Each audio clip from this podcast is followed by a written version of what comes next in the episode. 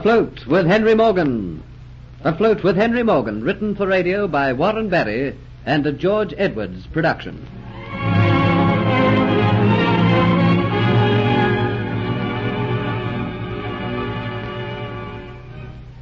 Recovering from the deadly fever, Geoffrey discovers that he is too late to save Kitty. She's been taken a captive by Diaz and Dolores to Cuba. Kitty cares naught about her fate, believing that Geoffrey has forsaken her. Knowing that Dolores has gone, but ignorant of her destination, Geoffrey goes with Hero to Port Royal to warn Captain Morgan, but finds that he too has sailed. Jeopardizing his own liberty, Geoffrey appeals to Sir Thomas Montfort for help, admitting that he is an escaped convict, and tries to prove that he had no hand in stealing the Aztec necklet. He tells of his friendship with Dolores, but Sir Thomas interrupts him to ask how it was that Geoffrey became a convict. Yes, that has been puzzling me, too. You are obviously a man of education and intelligence. How is it that you were convicted and sent out to this colony with the riffraff, the scum of humanity? That story has nothing at all to do with what I'm discussing tonight. It's done and can't be undone. I know what it means to my future by coming to you, Sir Thomas, tonight. It means my death. But it means much more to me to be able to save Henry Morgan, his men, and all their ships. I would still like to hear your story, Hunter. I will tell it to you, Sir Thomas, when I have made you believe what really happened on the night that the Aztec necklet was taken. Yes, you have yet to convince me that what you've told me is true. It all seems so perfectly clear and logical now that I can't see how you can help but believe me. Well, if you won't tell us your own story, get on with the story of the Aztec necklet and the woman who was masquerading as Sir Thomas's kinswoman. The friendship of the woman I thought with Aunt Lacy meant so much to me that I, I fell in love with her. I can see now that she set out to make me fall in love with her. I was lonely, desperately unhappy. It was an easy thing to do. Unhappy, lonely. What about Kitty? The story goes that you were over fond of her. Before I met the Spanish spy, I went to Kitty because of my loneliness and for comfort. She never meant anything to me. She was just a woman who could make me forget. And I appreciated that. I appreciated all she did for me. But for some reason, best known for herself, she fell in love with me. How that fitted in with the plans Diaz made.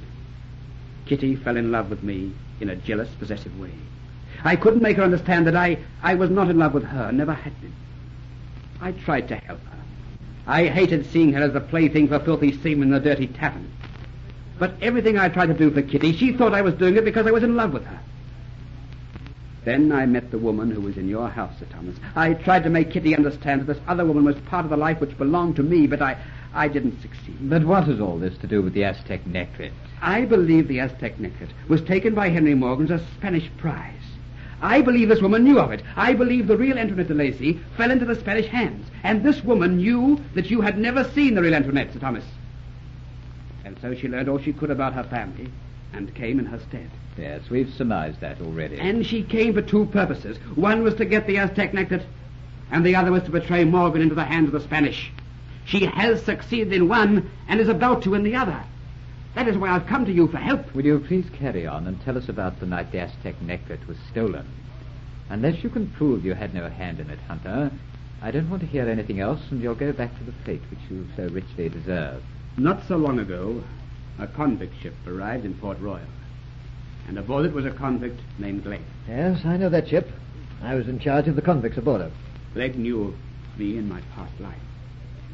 I was with Kitty at the Dolphin Tavern. Glegg recognized me. I tried to deny it and immediately left the tavern. Previously, Kitty had seen me with a woman, the one you thought to be Aunt Lacy Thomas. She was mad with jealousy. After I left the tavern, she no doubt got the whole story of my past from the man named Glegg. Then she must have told Diaz. Don't you see what a perfect opportunity this was? Don't you see they were both in league to get the necklet? What a chance it was for them to betray me and have the necklet disappear at the same time. Yes, I can see what this man is getting at, Sir Thomas. Carry on, Hunter. I'm becoming very interested. But it had to be done at the same time. Their idea was that they should get their hands on a necklet and have me disappear. That Dietz would make Kitty wear the necklet in the tavern on the same night, so that Morgan Seaman would see her wearing it. And then Dietz was to kidnap Kitty and take her away into hiding. Then, when the Spanish spy left for her homeland, Dietz and Kitty were to sail with her. I believe you've hit the nail on the head, Hunter. But uh, tell me, how did they know the hiding place of the necklet? Morgan said only you knew of it, Hunter. Well, perhaps I told her. Oh, you betrayed that trust. Not intentionally. But I did betray another trust. What was that? I'll come to that all in good time. After I left the Dolphin Tavern that night, after meeting Glegg, I was terrified that everything would be lost. I returned at once to the Flying Girl, hoping that I could see Captain Morgan and so beseech his aid. Yes, Morgan was here with me that night. I know. I gave word to the man on watch that no one was to come aboard who wanted to see me. I was frightened that Glegg would follow me. And then what happened? I went down to my quarters, hoping that Morgan would return aboard ship very soon. After a while, I received word that Dietz was waiting to see me on deck. I went up, and he told me he had come from Captain Morgan. That was a lie. Morgan was with us. He also told me that Morgan had given him a precious stone, which I was to put away for him. Was the man Dietz alone? At the moment, yes, but I didn't see him come aboard. You mean, then, that the woman could have come aboard with him and hidden? Yes, and I think that is exactly what did happen. Dietz showed me a precious stone. He told me Morgan wished me to place it in a hiding place. He also told me that Morgan wished to see me in half an hour's time at the Dolphin Tavern. Although I wanted to see Morgan, I was a bit fearful about going. But I thought I'd better obey orders. I took the stone from Dietz. From where did the stone come I from? have no idea. I, I didn't examine it. To me, it looked like one which I'd seen in Morgan's hiding place. Perhaps Dietz had held that gem awaiting such an opportunity. Anyhow, I took the gem to Morgan's cabin. I placed it in the hiding place. Now, I believed that the woman was already hiding in the cabin and saw me put it away. I then returned to my quarters, not wishing to be seen about on the deck. I later went to the Dolphin Tavern. Whilst I was in my quarters, they must have escaped with the Aztec necklace, going straight back to the Dolphin Tavern where they waited for me. You went there to find Morgan? Yes. And I remember now that as I approached, I saw drawn up on the other side a closed-in carriage.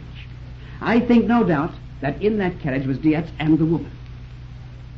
As I approached, Kitty came to me. And as soon as she spoke to me, two members of the watch arrested me. So it was Kitty who betrayed you? Yes. Goaded into it by Dietz and a Spanish woman. As they took me away, I asked her to go to Morgan and tell him what really happened. And I believe she possibly tried to do it, but was stopped by Dietz, who made her wear the necklet into the tavern, and then, later in the evening, he took her away by force. You disappeared. Kitty disappeared as well as the Aztec necklace. If all this is true, it's a devilish cunning plot. It can be proved by checking up with the authorities as to what I was doing on that night. But why was Kitty betrayed? For two reasons. One, that it was to be thought she had run away with me. And the second, that Dietz wanted her for himself. I have no doubt that the payment for the part he played in getting the Aztec necklace was a passage back to a Spanish possession. And he wanted to take poor Kitty with him. And he succeeded. I, I can't bear to think of her fate. It's too terrible. So they've gone. And it seems as though the Aztec Necklace and Kitty have both gone for good. But uh, you said you betrayed another trust. What was that? I believed in this woman who was masquerading as your kinswoman. I can see now that she very cleverly wormed from me information which she wanted, in honeyed words of love, as though concerned for my safety. She got me to tell her all that I knew of Henry Morgan's plans. She knows where he is going. She knows what he plans to do. Spain will give large rewards to anyone who captures Captain Morgan. That is why I've come to you, Thomas. That's why I've thrown away my liberty and what chance I had of making a permanent escape, because I can't bear the thought of Henry Morgan sailing unsuspectingly into a trap. And from the trap which they set, there will be no escape. But Morgan is gone. We, we can't recall him. I know to where he is going. I can give you full details. His ships are heavy and cumbersome. Send a fast ship off in pursuit. A ship which will overtake him before he reaches his destination. And before I return from where I escaped, I will tell you all that I know. Colonel Atterbury, uh, what do you say about this story that we've just heard? I believe it, Sir Thomas. I believe it. Remember how Morgan said it just didn't add up together? He couldn't understand Hunter taking the necklet, giving it to Kitty, when this other woman was so anxious to get it. Yes, he did say that. Hunter, I believe your story, but I must check up with the authorities. Well, freedom and life were nice while they lasted. Tell me, how did you come to be sent here?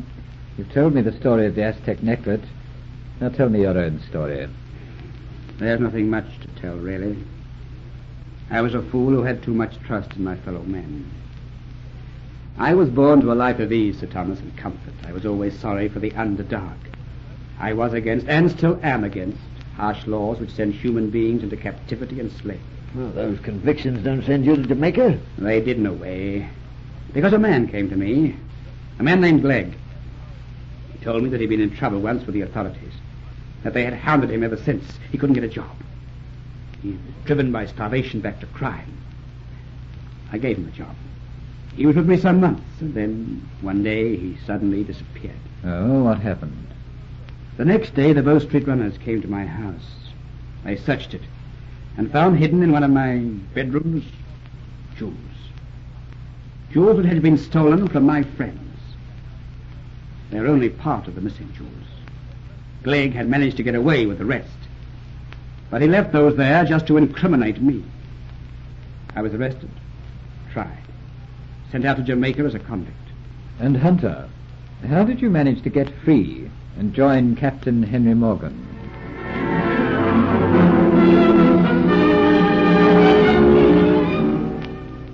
How was it that Geoffrey Hunter was abroad that night in Port Royal when he saved the life of Captain Henry Morgan? Listen to the next episode of Afloat with Henry Morgan.